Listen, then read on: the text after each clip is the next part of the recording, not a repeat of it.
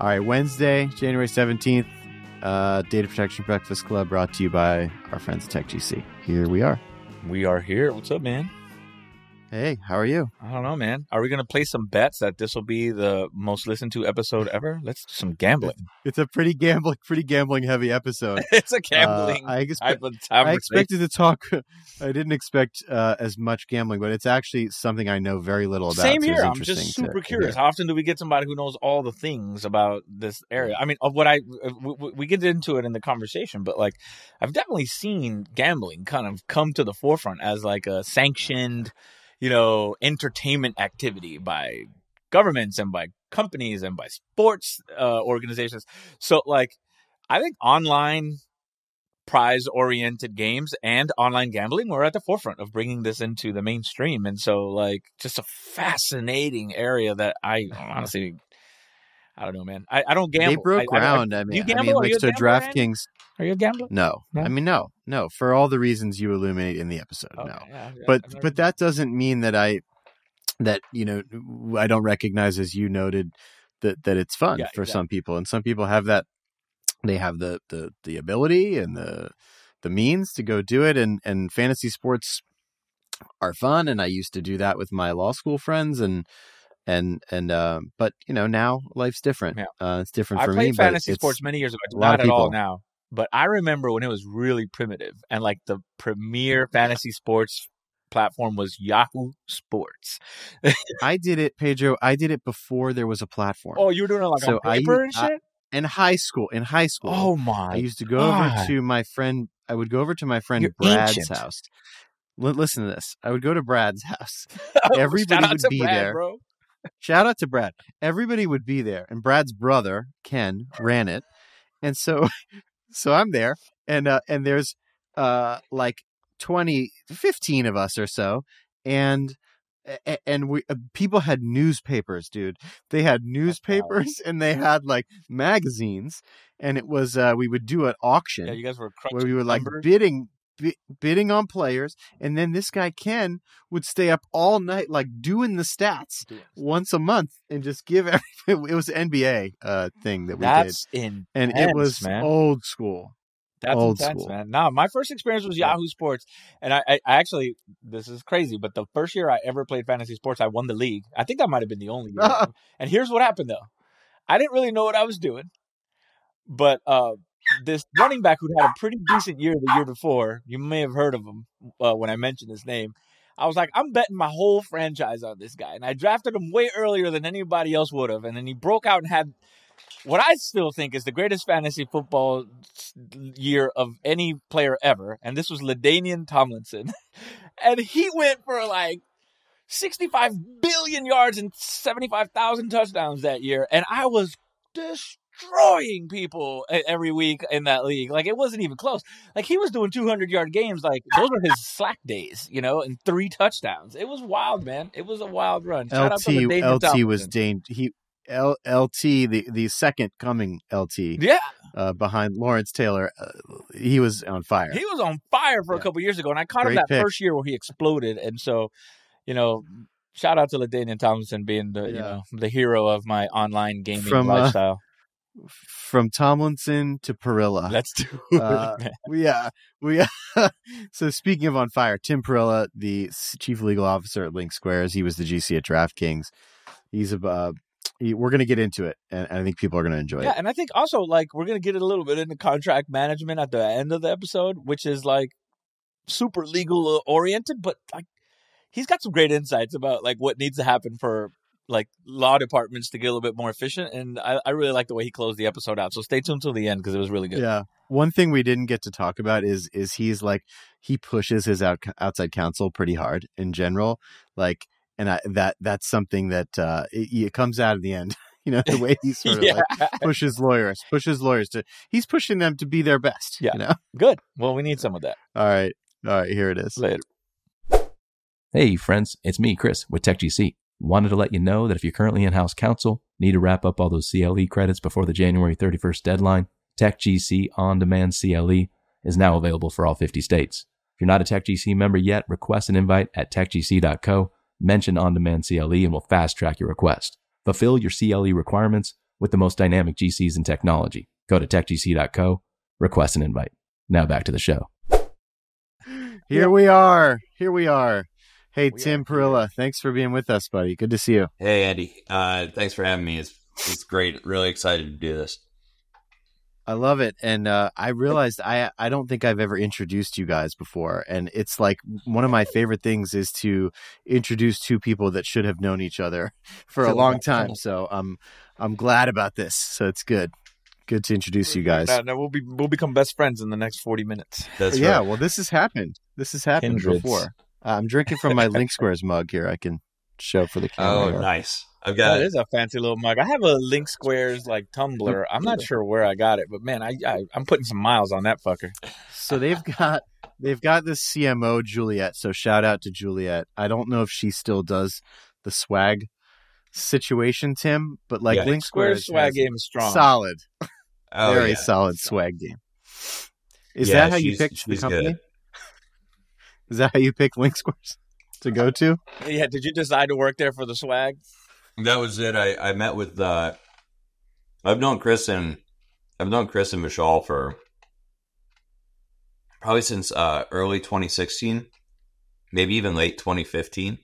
Um got introduced through a guy named Jeff Barclay who's a patent attorney over at Fish and Richardson.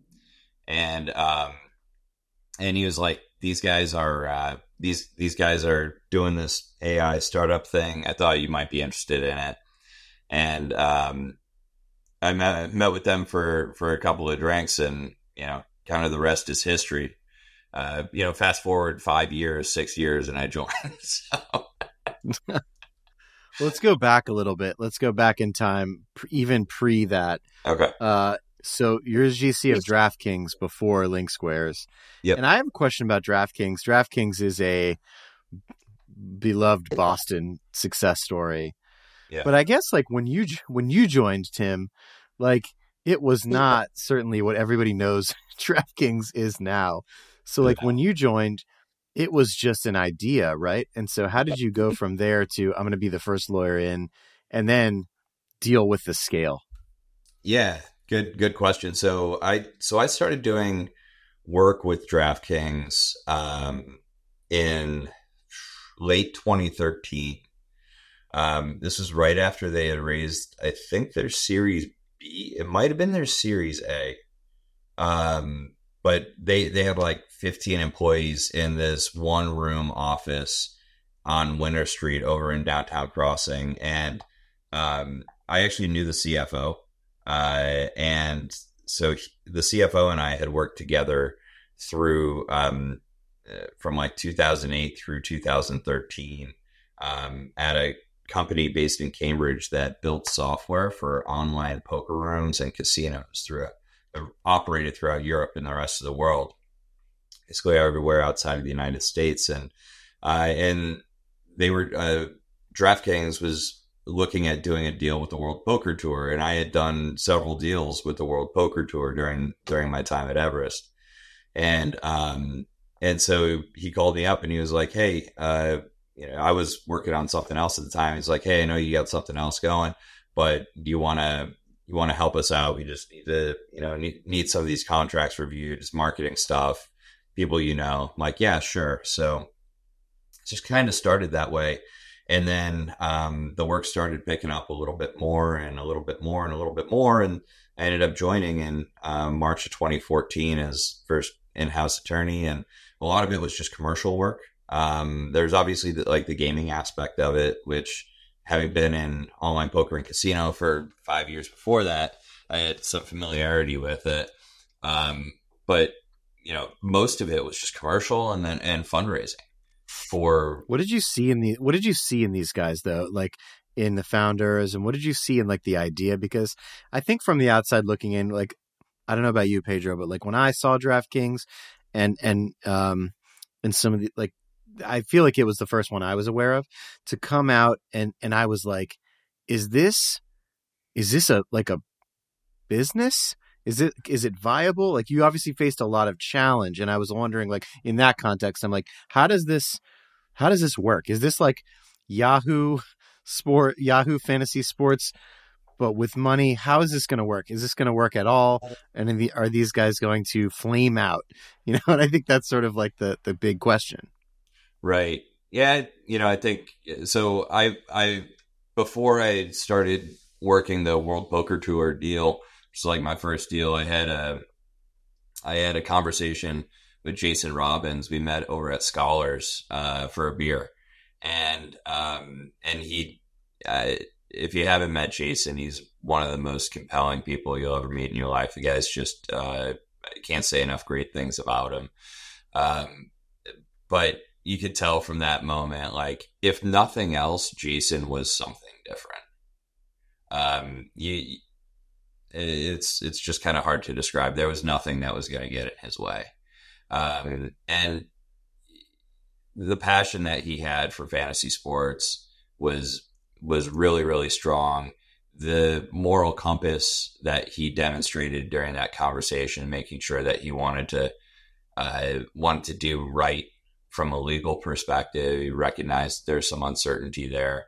Uh, I thought was uh, showed a good amount of maturity and foresight.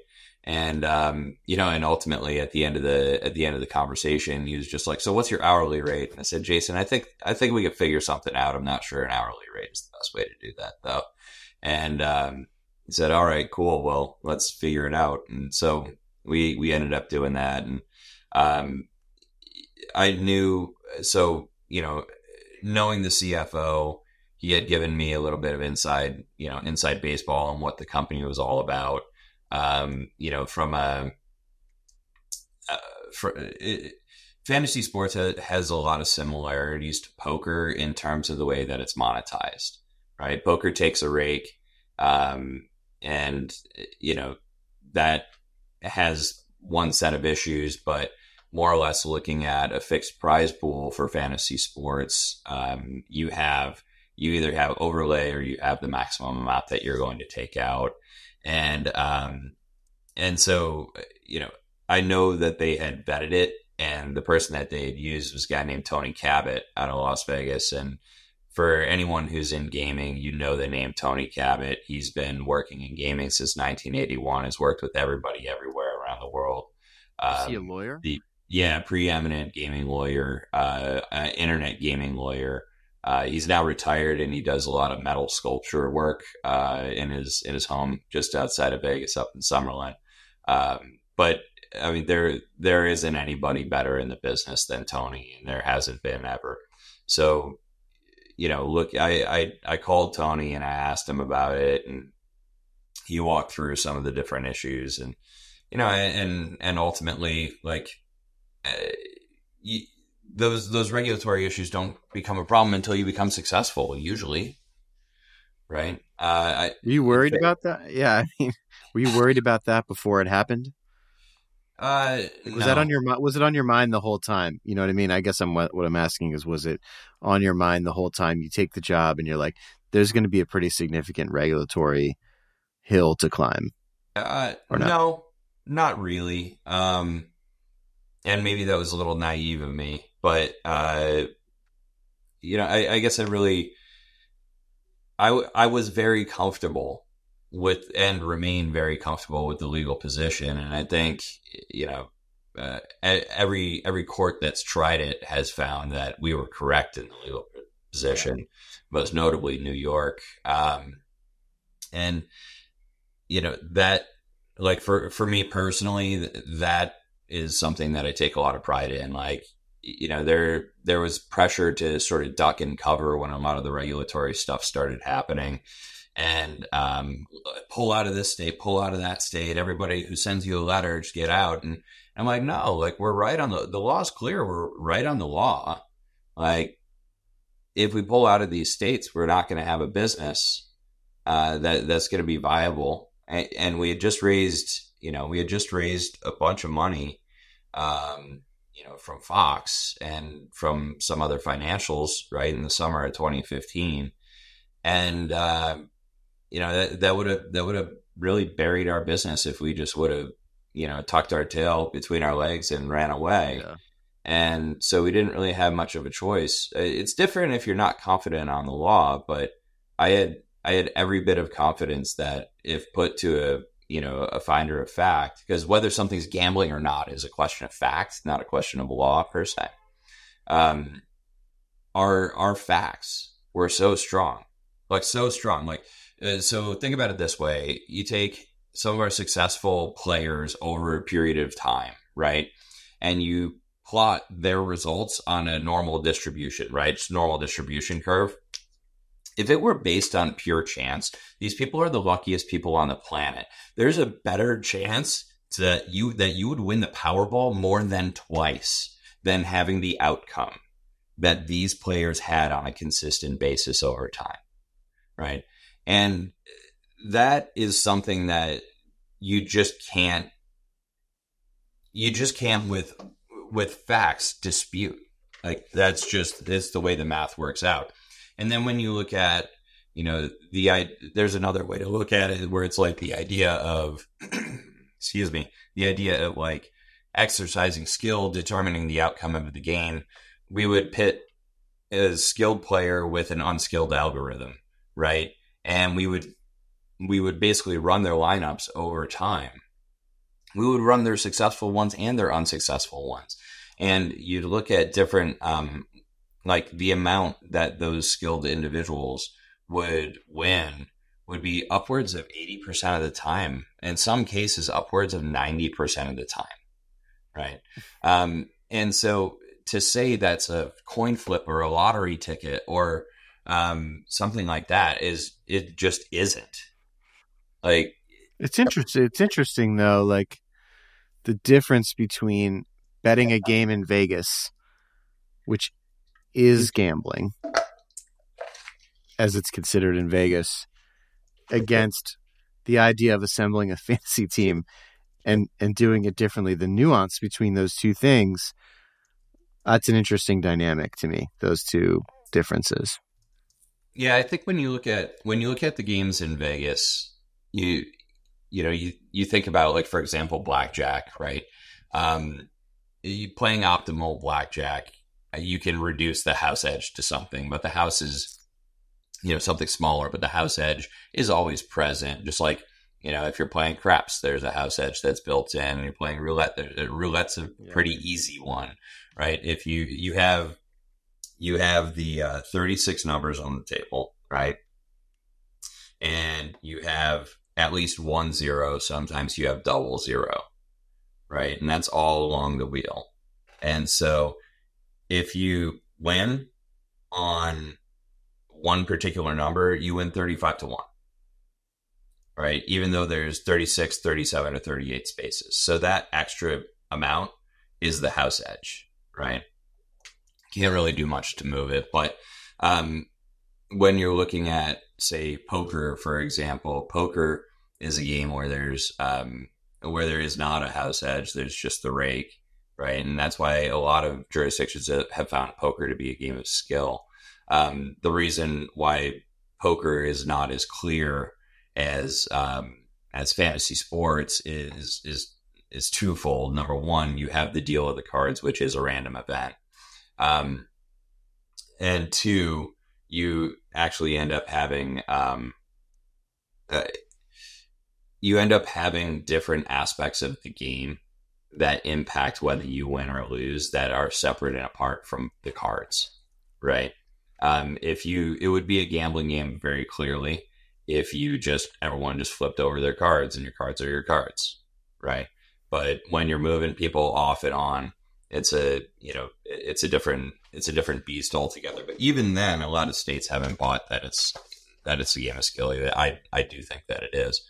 If you've played enough poker with people who are good and lost your shirt regularly, yeah. then you recognize that it's not just a flip of a coin. So, um, uh, Pedro, fantasy- do you do fantasy? Do you do fantasy, Pedro? Nothing. I don't Never? play fantasy sports. I don't gamble. I don't go to Vegas. I don't play slots. I don't play cards. None of it. I listen, man. I work so hard for my money. I ain't giving it away to anybody. it's just not. I'm not That's leaving so my money rational. to chance. I, like if it's I can't so... really like the thing about I, I I hear you on the skill set, but like like probabilistically, like it's really difficult to anticipate outcomes in gambling or game scenarios, and so I prefer to stick to things where I can sort of like rely more on predictions over time Right. than on who showed up at the table or like you know what the rules of the game are that are changing. So no, I don't play any of this. I don't gamble on sports. It's of it. interesting what you just said, Pedro. Like when you talk about the the looking at things and making predictions over time, like Tim did that with taking the job, like in general, and really every startup that somebody considers joining or anything where there's a new idea, right, or a new thing that you're taking on. It's sort of interesting. Like it is a gamble in some ways, um, but it's just a completely different one based on the uh, inputs that you described, Pedro Moore. Yeah, I think like the difference between a gamble and an investment is that you can look backwards at history and try to make an assessment about what's going to happen next. It's really hard to do at a slot machine or at Yeah. a poker table, in my opinion. Yeah. Because like what who I sat with at a table last time isn't who I'm sitting at a table this time. The dealer's different. The, everything's different. My my personality is in play. Like you know, it's a lot of stuff going on there, man. I don't know. It's really maybe it's because I'm terrified because I grew up poor, but I'm I don't really put my money in scenarios where it can catch on fire. it's not really uh Well, I, really but I do understand why people do it and I see the appeal and I see that it's fun. I I get that. I really do. And if I, you know, if I had just sort of like discretionary money to just toss around, I would I, I'd be into it. Fantasy sports for me, the problem I have with fantasy sports is it's fantasy. That's the problem I have with it. Like I'd rather just go play pickleball or something, man. I don't know, man. I'm old school in that way, dude. I don't know, man. The closest thing I get to that type of stuff is like video games, like competitive Mario Kart. That's probably the closest I get there. And the stakes there are nothing. They're basically feel good or feel bad, which I don't care about. the um, If I sound grumpy, is this me being grumpy about fun? no, Well, I love that you said. I love that you said I'd rather go play pickleball. I mean, that is like that is the. I hate. epitome of- Well, by the way, like, and the, the interesting thing about that is, like, last year I was like, I'm going to become a pickleball player, and then it became so tedious and boring to me that I kind of hate it. But I'd still rather do that than set my money on fire. I get it. I get it. Yeah, you can't you can't walk into that situation expecting to win. Like any money that you put up, you should just expect that it's that that it's going to be a loss and that you're. gonna That's the right with that. attitude. That's the right attitude. I That think like that's you, right. you put up 500 bucks in your, you know, in your, I don't know what it's called, in your pot or whatever it is, Right. um, that you've spent that money, and if you win some extra cash, congrats. If you don't, like, you had a good time. Exactly. It's the fun. I agree. If you look at it like I'm going to have fun, and the, the cost of fun is the, this amount of money that I've set aside to have fun. It That's gets right. to be very I like different. fun, and I'm going to spend a thousand dollars today having fun at the casino. I and think I that's have why the thousand DraftKings dollars to spare. That's a good plan to is me. uh, DraftKings is nice for that. Like the the sums aren't don't have to be large. So anyway, you can you can enjoy your fun uh, in whatever way you want to do it. But so Tim, I want to I want to get to the the end of the DraftKings story. Like Sure. I had a drink with you in Boston right before you were about to embark on this process, and I remember you mentioned a SPAC, and I was like, I don't even know what that is. I've never heard of it. You're like, there's a holding company and something's happening, and like, and, and I was like, I think at one point I was like, but you're like, you're going public, right?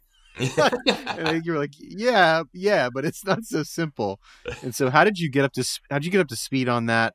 How did you like decide together this was the right call, and then, you know, what was it like to go through it?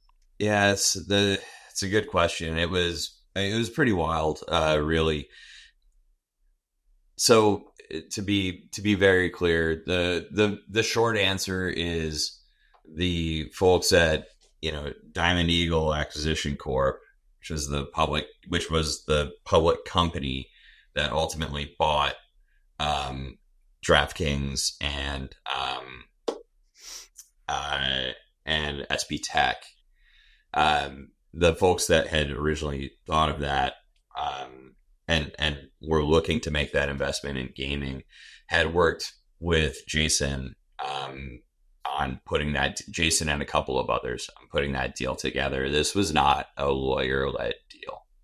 Um, it was just an interesting way to you know to basically get your get your company public and get some capital infusion um, and and get some efficiencies with it.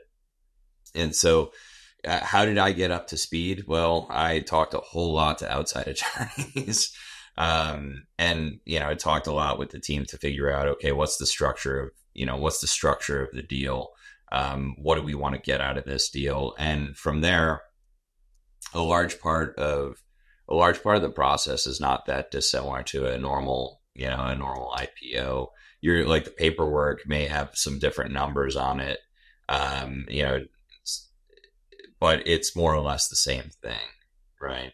Um, a couple of odds and ends aside, I think financially it's a little bit more complicated, but legally it kind of is what it is. It's, you think about it like it's like a it's a merger combined with an acquisition all in one transaction that just like instantly cascades all the way down and then all of a sudden you're public right um which which was pretty i mean it was a very cool experience i mean to you know to say that even today I understand all the nuances of it is, you know, would not be accurate. Um, I know some of the challenges that we had to overcome and um, in actually making that transaction happen, and I know how to anticipate some of those now. And I think that's actually the bigger value than knowing the mechanics of the transaction itself. Um, so, but it, what was but, the what what was the celebration like? I'm always curious about when people do something like that. Like, is it? uh it, I don't know about you, Pedro. Like, my mind goes to like Wolf of Wall Street. like, I think about like like uh, people, you know, dousing themselves in champagne and lighting on off lighting an office on fire or something. I know that's not what happens, but my my mind goes there. So that was definitely not what happened. Um, we went public on uh, April 20 something. I think it was like 22nd or 23rd. Might have been 27th. I don't know when. It, uh, 2020.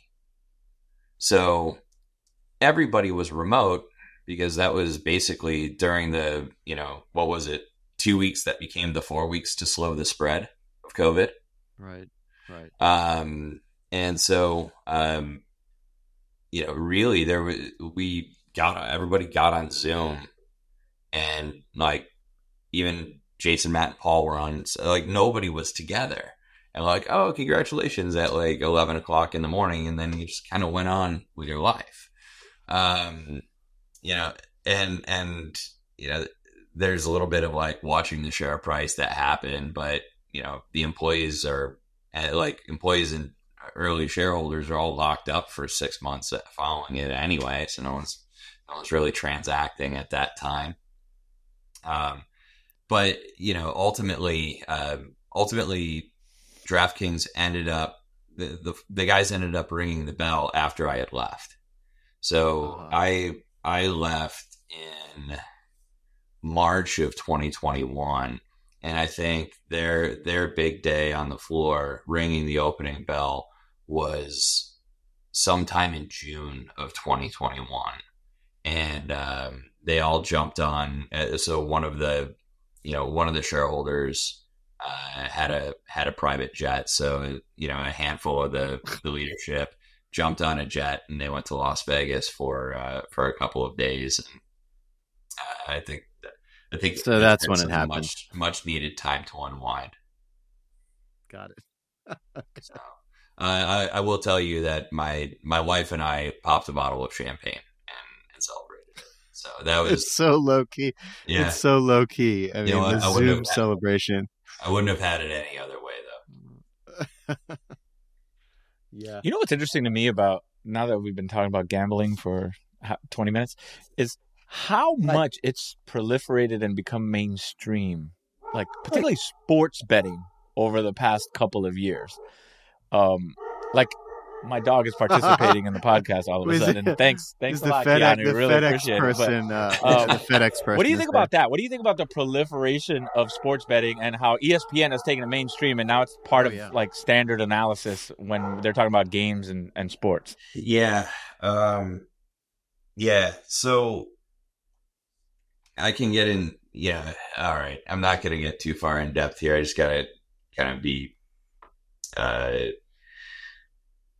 be thoughtful. Um, so obviously, from you know, from the summer of 2015 through today, um, between DraftKings and FanDuel and a couple of other partners, um, we engaged in a lot of uh, a lot of advocacy activity at uh, state governmental levels um, to uh, pass bills that clarified the legality of fantasy sports. And you know, over the period of a couple of years, uh, we were able to we were able to get laws passed clarifying paid fantasy sports um, as legal activity in 18 states, which is pretty remarkable.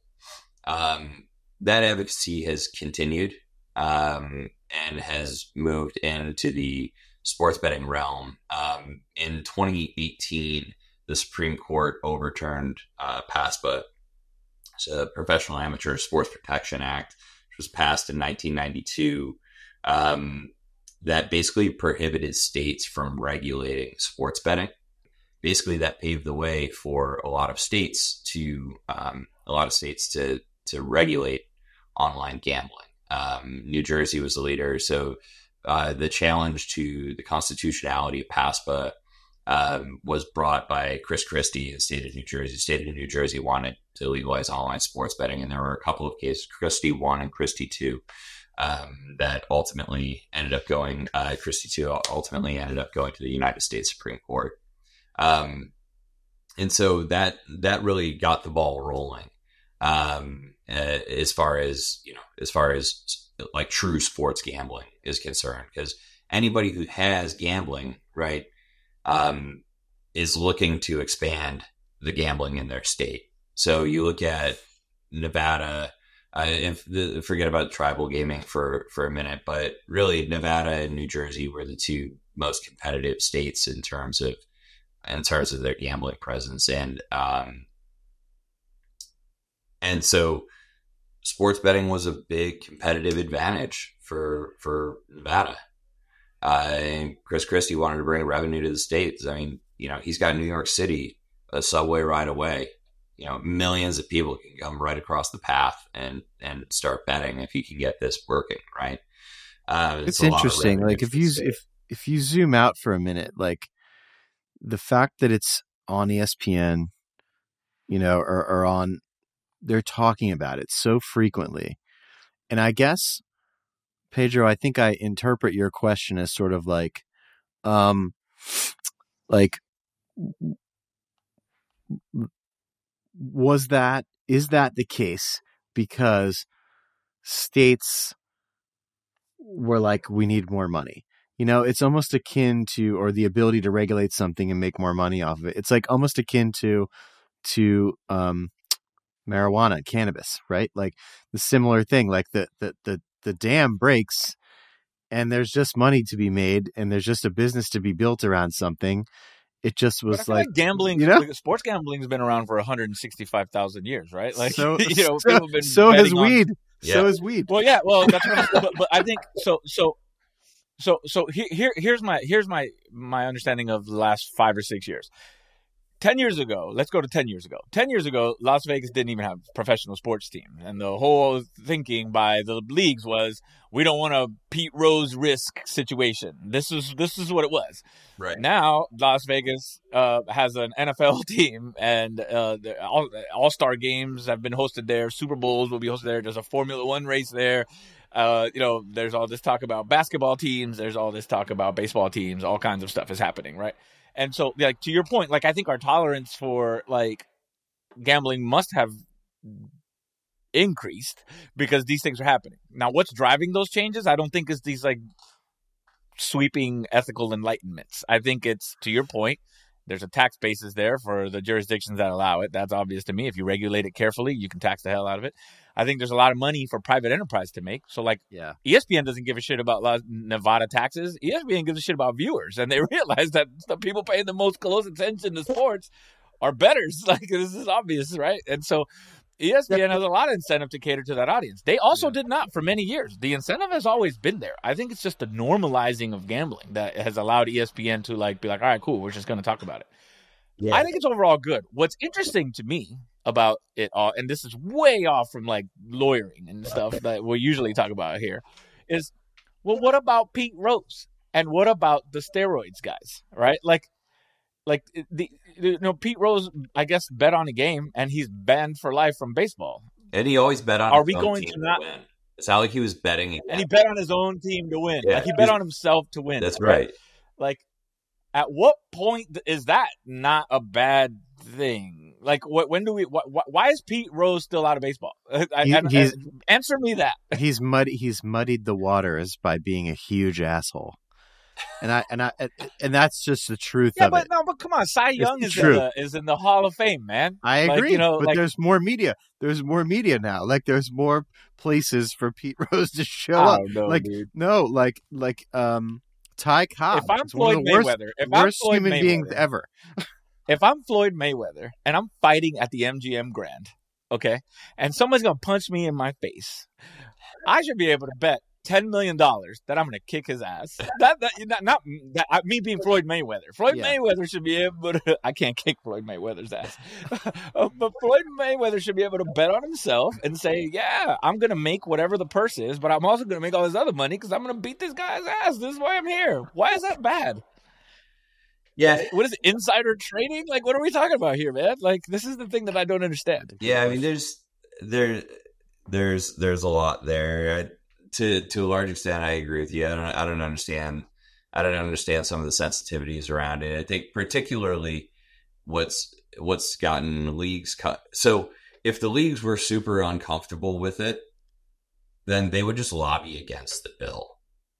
Right? I think that's right. Right. They lobby against the bill, but I think the the leagues became comfortable with it because you're able to you're able to acknowledge the reality that these pro like Tom Brady gets paid so much money. How much money would you have to pay Tom Brady to throw a game?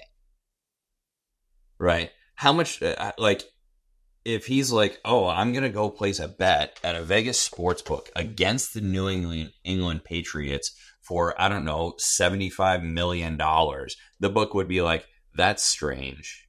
I'm not going to take that bet." Right? In the tight in the height of Tom Brady's success, you see a 75 million dollar bet come across your book.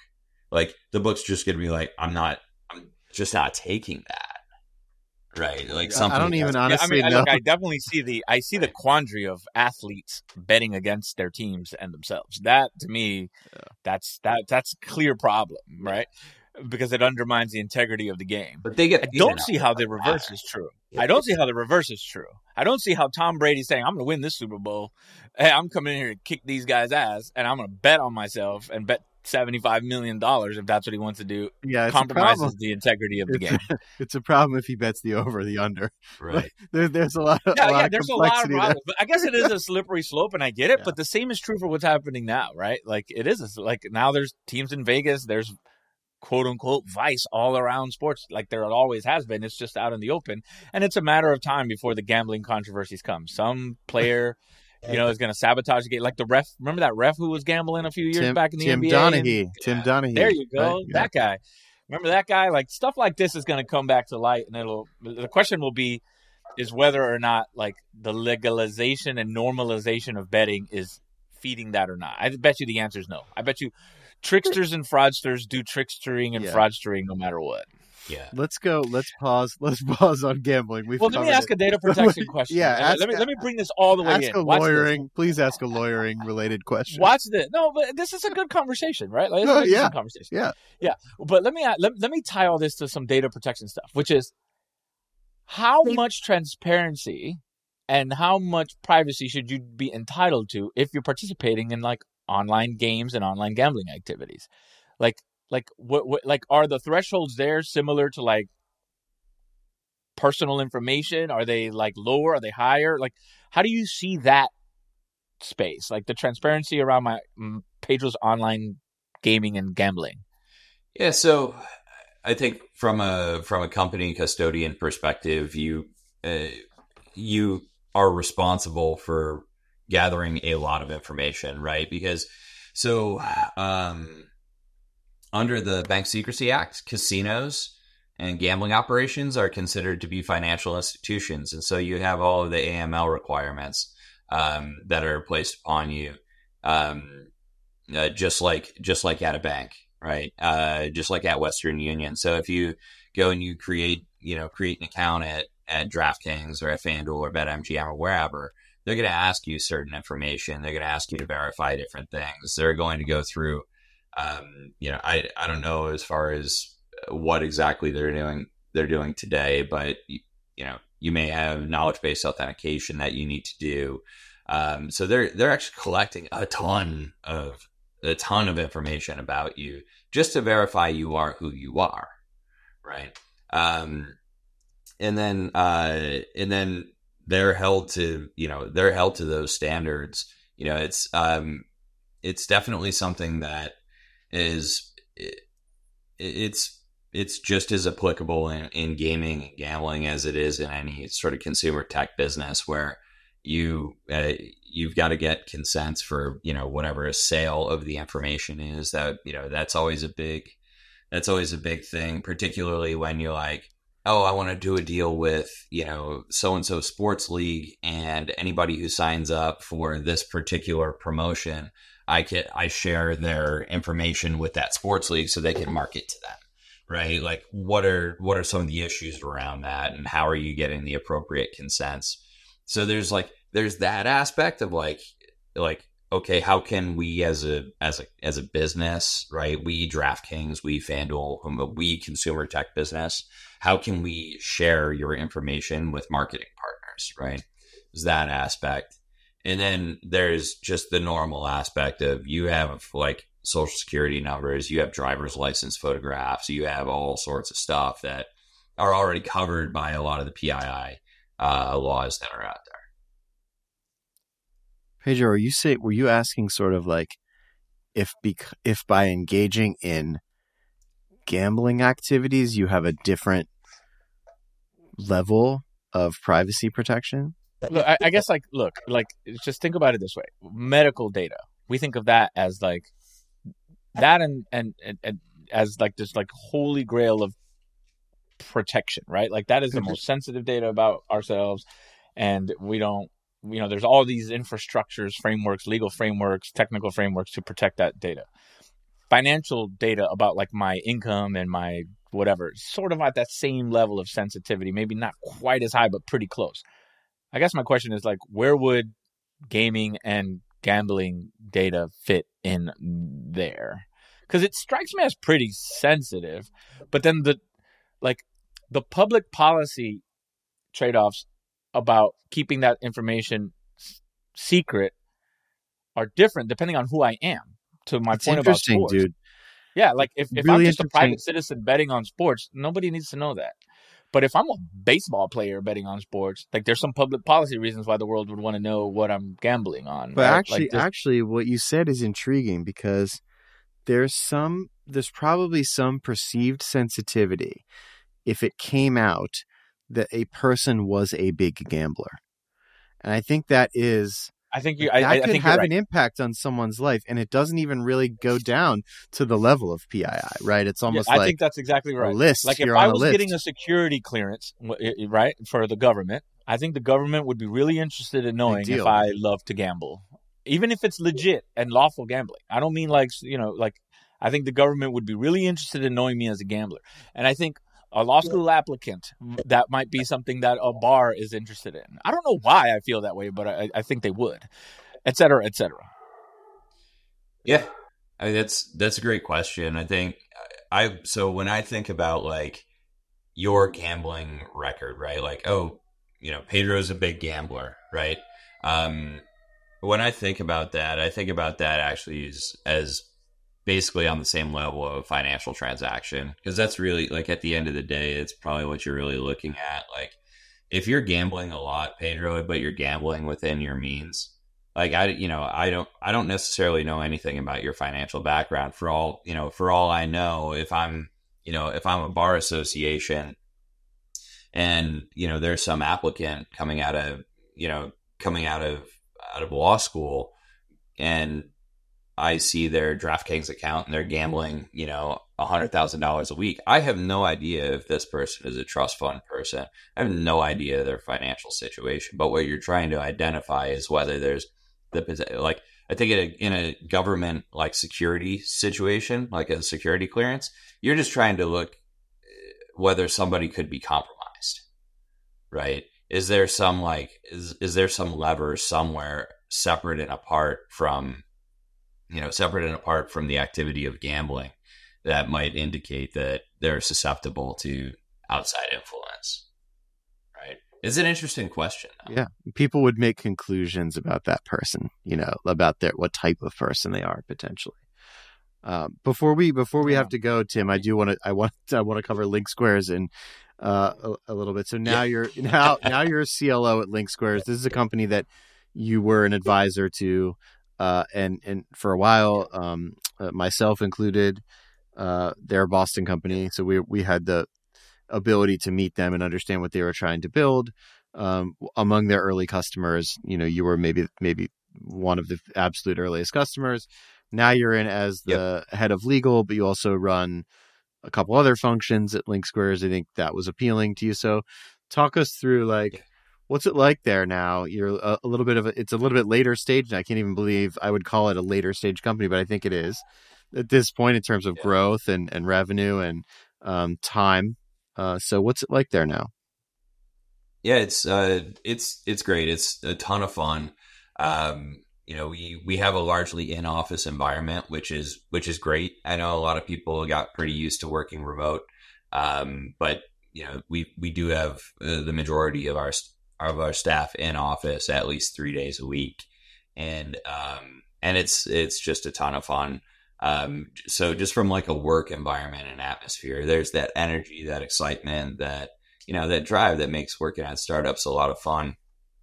Um, from my perspective, I you know, I I really do like the you know the diversity and disciplines of the role. Um, you know, I oversee IT operations and uh, the people function in addition to legal. And the overwhelming majority of my day is actually not on legal issues uh, per se. Uh, the legal work here is, as I'm sure you can imagine, relatively um, relatively vanilla. It's pretty st- straightforward, right? It's a SaaS company. Um, you know, we have the occasional venture financing, and uh, you know, we kind of go on go on with our lives and you know deal with issues as we need to.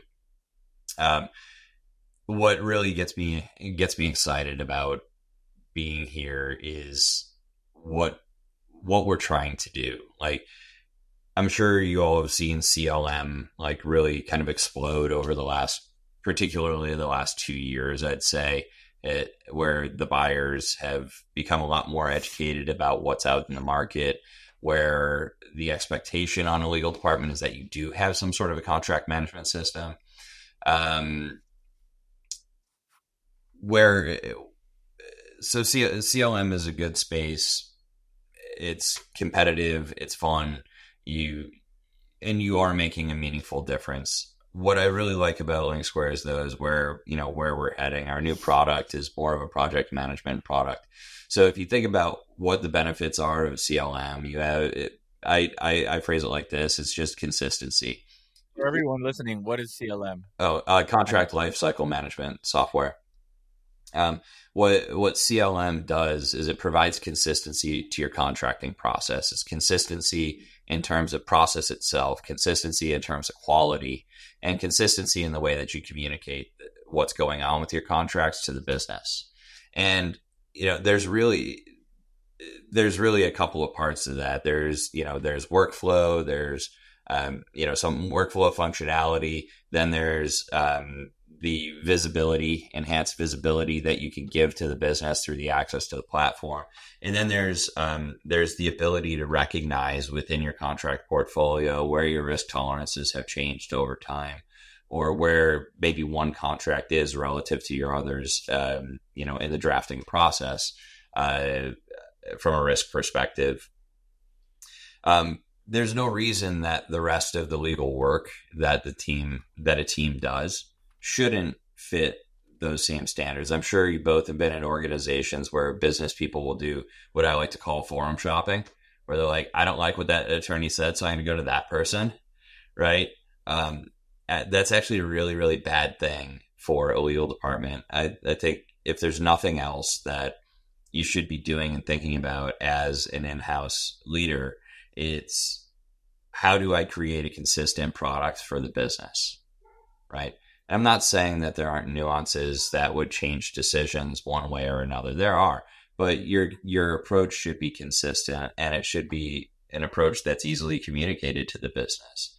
Um, the way that you evaluate your attorneys across the team and their skill set is you got to make sure it's consistently high level. You have to be a, a good lawyer. Your advice has to be good. It has to be well thought through. You have to do your due diligence. But being able to hold all of your attorneys accountable for doing that every single time is also really important. So, absent standing over them or looking at post-it notes or Excel spreadsheets, or you know, uh, you know, the their own like little Slack area that's notes to me, it's really hard to keep track of what people are doing. You think about it, uh, how you know, law firms have this have this issue too, but they've solved it. And they haven't they haven't solved it through a build hour perspective. They've solved it through checklists. They've solved it through process that they, they say like if you're undergoing some M and A transaction, you're approaching it in the same way. I'm sure you know you guys are privacy experts. When you're when you're hit with a privacy problem, there's something some mental whether you've actually written it down or not. There's some mental thing, mental set of steps that you're all going through, and you're going to do that the same way. It doesn't mean your result's going to be the same, but your approach is going to factor in all of these things.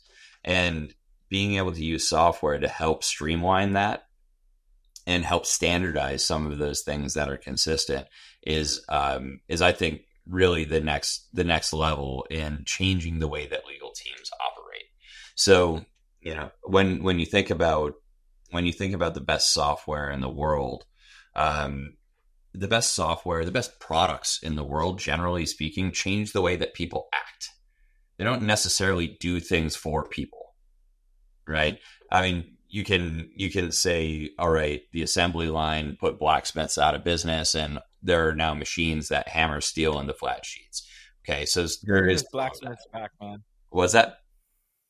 Bring the blacksmiths back. Yeah, exactly. Yeah. Um, but but you know at at the at the heart of it, you think about the iPhone, probably one of the most revolutionary products that that has ever uh, occurred in modern history, right? That literally changed the way we do everything in our day to day lives, right? Changed the way we ordered food, changed the way we talk to people or communicate with people, changes the way we, I mean, people don't even know how to use a map these days, right? They got something on their phone, right? It, it changes the way that people operate, the way that people think, the way that people communicate.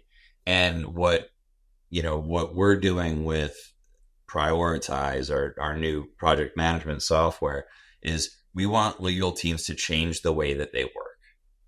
They need to put software at the heart of what they're doing because the end result that you get when you do that is going to be better right? If you use it, you put the effort. I wish you guys a lot of luck because eh, I agree with everything you just said, which is like the like software plays this interesting role where it can create optimal efficiency and allow people like lawyers, for example, to focus on the law and not on the management of documents.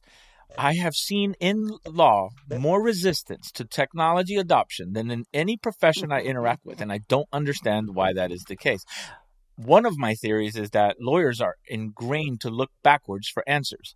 That is what the practice of law is, is looking back to precedent and deciding what some other guy said and uh, trying to apply that in the present or future or, or undermining what someone else said. That's not really how software works. You have to experiment into the blind and train yourself on something completely new for it to actually give you the benefits that it promises. I hope you guys are successful because having been on the legal commercial side for many years before I pivoted fully to policy, the biggest challenge consistently was A, finding stuff, B, managing okay. stuff, and C, sort of like tracking updates over time, yeah. which is what your tools do really well if used correctly. That, uh, I, am gonna I, I, that little speech leads to a question, which is mm. AI. I feel can take a lot of the learning curve out of all of this for the lawyers that are resistant for whatever reason. How are you guys integrating AI into all of this to make it easier to adopt? Yeah, it's a that's a great question. AI definitely is is you know something that's been at the heart of LinkSquares since the beginning. Um, you know, our our very first product, Analyze, used AI to pull out you know uh, over a hundred extractions automatically. Right, you upload your contracts. These these different data points are are pulled out. It doesn't need to be trained on your contracts or anything. Just comes out of the box like that. But you know, I think you know, when you start talking, and probably what you're referring to is more the generative AI side. Um, you know, that for us is, um, you know, we we actually just put out a press release uh, yesterday. Maybe it was maybe it was the day before. Um, we're we're coming out with um, AI uh, AI redlining for contracts, uh, and we're also for for the project management tool. Um, uh, like task suggestions. So like let's say let's say you get a request for an H1B, it, it will like recognize that it's an, an H1B request and it'll start suggesting different types of steps and different types of things that you want to understand when you're going to get an H1B for one of your employees or if you're reviewing a television commercial or or whatever it may be, right? Pick the legal issue. The AI will start suggesting um, tasks that are related to that particular project and say, you may want to check this, you may want to check that, you may want to check the next thing. Um, and and we're also uh, we're also going to be coupling all of this with uh, with large language models and machine learning, um, where you know instead of just using like a like a, a ChatGPT or something like that, where like now all of a sudden you know, your legal issues are also being run against like chocolate chip cookie recipes on the internet, right? It's like specifically des- like um, designed off of data that's relevant to what you're trying to do, right? So you get the combination of both, and I think it's going to end up as a really compelling product. It's got a it's got a good shot for sure. I hope yeah. you I hope you guys succeed. I really do. It'll make our whole world so much easier. All right, Tim. We got the biggest. We, the biggest. Yeah. Go ahead. Yeah. Sorry. Go ahead. I was, I was going to say the biggest barrier, the biggest, the biggest question mark in that is is what you brought up, Pedro. Is that resistance to um, that resistance to adoption? And I think lawyers just need to grow up. Like, think of any other software job. Like, when you're at a law firm, you had to learn the billing software. Congratulations, you learned the billing software. And then you said, I don't want to ever do that. And it's like, well, yeah, we're not asking you to bill your hours because it's not the software that's the problem. It's actually keeping track of your hours. That's the pain in the butt. Yeah, yeah. Right. And yeah. and here it is. Like if you want that end outcome, then you need to use the software. If you don't and you want your same disorganized whatever it is that you run your department and think it's okay, then keep doing what you're doing. Don't even bother picking up the phone when a CLM company calls you or when anybody calls you because you're never going to change. If you're not willing to if you're not willing to change your process, then don't waste your money. I I love that. That's different. really I love that. end. I like that very Grow much. up. That's uh, that, I love that. Grow, Grow up, up, and if you're not willing to change, keep your money in your pocket. That's right. All right, all right, Tim. We, we, thanks, thanks for me. Thanks for coming on.